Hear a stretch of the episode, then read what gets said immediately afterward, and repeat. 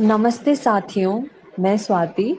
आज आप सभी के सामने दोरुला लोक कथा चतुर लोमड़ी को प्रस्तुत करने जा रही हूँ। ये कहानी है एक चतुर लोमड़ी की। तो एक जंगल था, उसमें एक लोमड़ी रहती थी। वह छोटे छोटे जानवरों का शिकार करके अपना पेट भरती। एक बार वह शिकार की खोज में घूमती भटकती गाँव के निकट जा पहुँची। गाँव में पहुंचकर उसने देखा कि वहाँ लोग बड़े आराम से रहते हैं और उनके पालतू पशुओं को भी बढ़िया चारा पानी मिलता रहता है। वहाँ उसे अनेक मुर्गियाँ दिखाई दी। मुर्गियाँ देखकर लोमड़ी की नीयत में खोट आ गई। इसके बाद तो लोमड़ी ने गाँव की मुर्गियों पर माना धावा बोल दिया। लोमड़ी प्रतिदिन गाँव में जाती और दो चार मुर्गियाँ खाकर चली आती। गाँव वाले लोमड़ी से तंग आ गए। उन्होंने मुर्गियों की पहरेदारी के लिए कुत्ते पाल लिए। एक रात जब लोमड़ी मुर्गियाँ खाने गाँव में पहुँची तो कुत्तों ने लोमड़ी को घेर लिया। लोमड़ी डरकर भाग खड़ी हुई।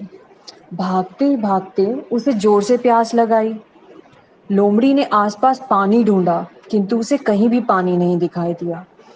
अब प्यास के मारे लोमड़ी का बुरा हाल था। लोमड़ी सोचने लगी कि वहाँ गाँव में पालतू पशुओं का जीवन कितना सुखद है। उन्हें खाने पीने की चिंता नहीं करनी पड़ती है और ना ही उन्हें कहीं भटकना पड़ता है। लोमड़ी को लगने लगा कि वह भूख प्यास से दम तोड़ देगी। तभी उसे एक हाथी दिखाई दिया। लोमड़ी की बुरी दशा देखकर हाथी रुक गया। क्या बात है, लोमड़ी बहन? तुम बहुत थकी हुई दिख रही हो। तबीयत तो ठीक है, ना? हाथी ने लोमड़ी से पूछा। मेरी तबीयत को क्या पूछते हो? हाथी भैया, प्यास के मारे मेरा दम निकला जा रहा है। अब तो मैं दो चार घड़ी की मेहमान हूँ, लोमड़ी हाफते हुए बोली। प्यास के कारण उसकी जीभ बाहर लटक आई थी। यहाँ आसपास पानी का कोई स्रोत नहीं है, हाथी ने कहा। हाँ इसलिए तो मैं कह रही हूँ कि अब मेरा अंतकाल निकट आ गया है, लोमड़ी ने लड़खड़ाते हुए कहा। देखो बहन मैं तो सदा महीने भर के लायक पानी पीकर निकलता हूँ।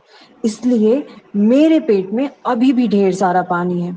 तुम ऐसा करो कि मेरे पेट में घुस जाओ और पानी पीकर निकल आना, हाथी ने कहा। तुम बहुत दयालु हो भैया। कहती हुई लोमड़ी हाथी के पेट में घुस गई। हाथी के पेट में सचमुच बहुत पानी था। लोमड़ी ने जब जी भर पानी पी लिया तो उसने सिर उठाकर इधर उधर देखा। उसे हाथी का कलेजा दिखाई दे गया। हाथी का कलेजा देखकर लोमड़ी के मुँह में पानी आ गया। उसने यह भी नहीं सोचा कि जिस हाथी ने उसके प्राण बचाए हैं, उस हाथी का कलेजा उसे नहीं खाना चाहिए। लोमड़ी ने हाथी का कलेजा खा लिया, जिससे हाथी मर गया। हाथी के मरने पर उसका मुँह बंद हो गया और लोमड़ी हाथी के पेट में बंद रह गई। लोमड़ी को उस समय तक कोई चिंता नहीं हुई। जब तक हाथी के पेट में पानी और शरीर के अंदर मांस रहा। जब पानी और मांस समाप्त हो गया, तब लोमड़ी को हाथी के पेट से बाहर निकलने की चिंता होने लगी। तब तक हाथी की खाल इतनी कड़ी हो चुकी थी कि लोमड़ी उसे काटकर बाहर नहीं निकल सकती थी। वह घबराकर उछल कूद करने लगी। उसी समय उधर के गाँव के मुखिया अपने साथियों के साथ निकला। उसने देखा कि मरे हुए हाथी के पेट से कोई आवाज़ आ रही है। मुखिया को बहुत आश्चर्य हुआ। हाथी के पेट के भीतर कौन है? मुखिया ने पूछा। मुझसे ये पूछने वाला कौन है? लोमड़ी ने कड़कते हुए स्वर में प्रत्युत्तर में प्रश्न किया। मैं गाँव का मुखिया हूँ, मुखिया ने कहा। यह सुनकर लोमड़ी लोग को लगा कि यदि उसने अपनी सच्चाई बता दी तो मुखिया उसे हाथी के पेट से नहीं निकालेगा। वह अपने गाँव की मुर्गियों को मारने वाले से बदला अवश्य लेगा। अरे मूर्ख, तू मुझे पहचान नहीं है क्या? मैं तेरी दादी हूँ, लोमड़ी ने मुखिया को डांटते हुए कहा। मुखिया डांट खाकर सिट पिटा गया। मगर दादी आप मरे हुए हाथी के पेट में क्या कर रही हैं? मुखिया ने पूछा। मैं तो इस हाथी के पेट में बैठकर तुमसे मिलने आ रही थी, लेकिन रास्ते में इसे एक शेर दिख गया। शेर को देखकर डर के मारे इसकी धड़कनें बंद हो गई और ये मर गया। अब तुम इसका मुँह खोलो जिसे मैं बाहर आ जाऊँ और तुम्हें आशीर्वाद दूँ, लोमड़ी ने झूठा किस्सा सुनाते हुए कहा। ठीक है दादी मैं हाथी का मुँह खोलता हूँ। आप बाहर निकल आए। कहते हुए मुखिया ने हाथी का मुँह खोल दिया।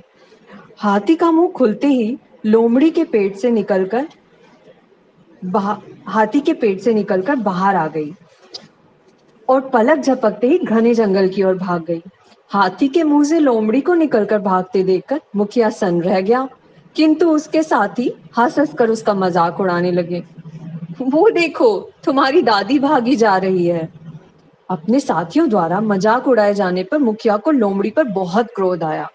उसने तय कर लिया कि चाहे जो भी हो, लेकिन वह लोमड़ी को पकड़कर उसे सजा देगा।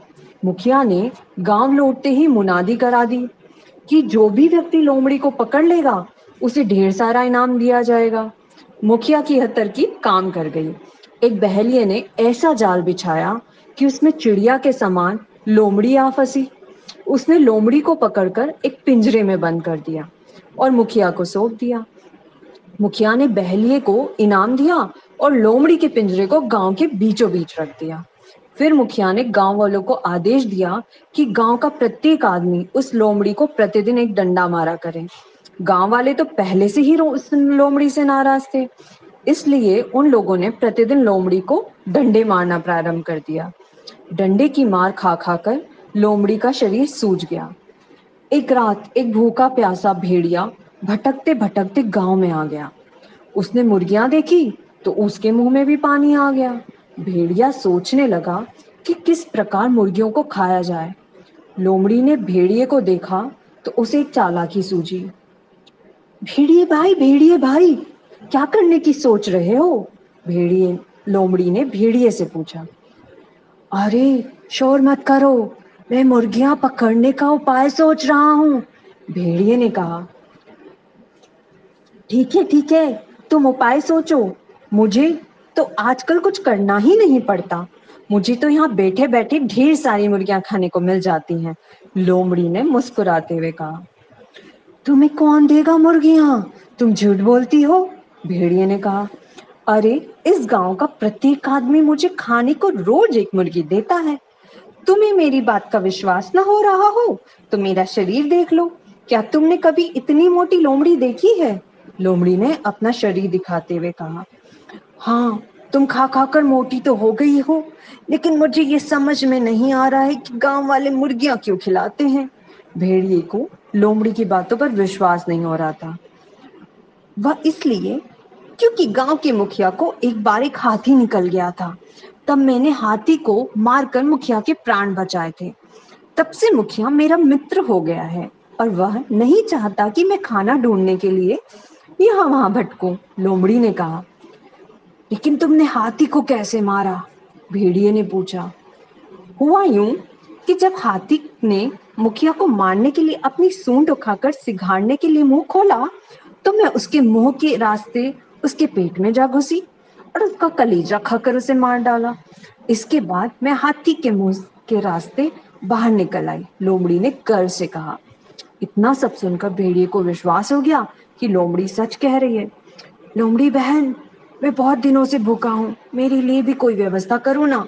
भेड़िए ने अनुनय विनय करते हुए कहा, ठीक है, मुझे तुम्हारी दशा पर दया आ रही है, इसलिए तुम ऐसा करो कि मेरे बदले इस पिंजरे में बैठ जाओ और मैं एक दो दिन के लिए जंगल में घूम आती हूँ, लोमड़ी ने एहसान जताते हुए कहा। तुम बहुत अच्छी हो लोमड़ी बहन, भेड़िया गदगद होते हुए बोला।